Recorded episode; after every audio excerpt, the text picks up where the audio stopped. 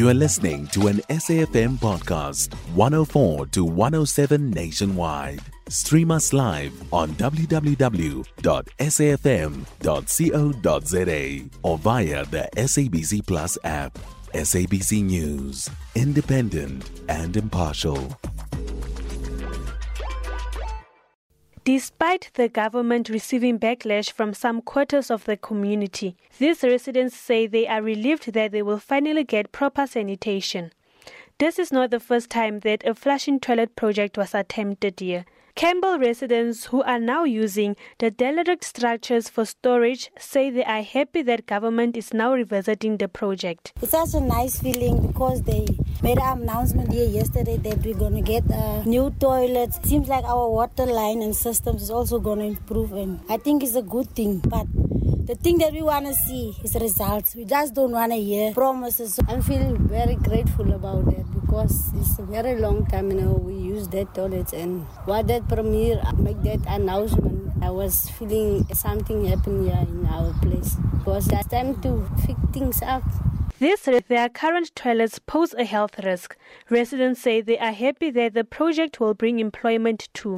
We are grateful with the promise they have made to us about the toilets because we struggle a lot with these toilets. There are times when there is no transport to empty these toilets. These toilets are not good for all of our people because we all get TB from the toilets. It's summer, it's hot in the toilet. You sit long time in the toilet, you see.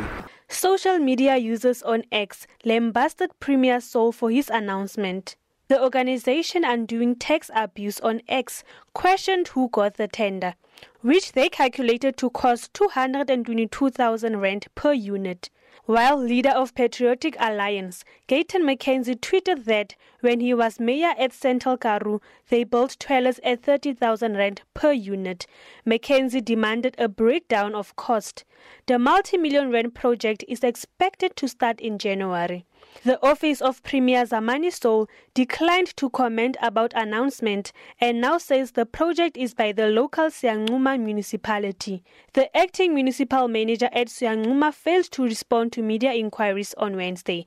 Karabo Siyoko, SABC News, Campbell in the Northern Cape. So over 200,000 rand per toilet. No, let it make sense. You can find SAFM Current Affairs on 104 to 107 nationwide. Our podcasts are available for download on all our digital platforms. SAFM, leading the conversation.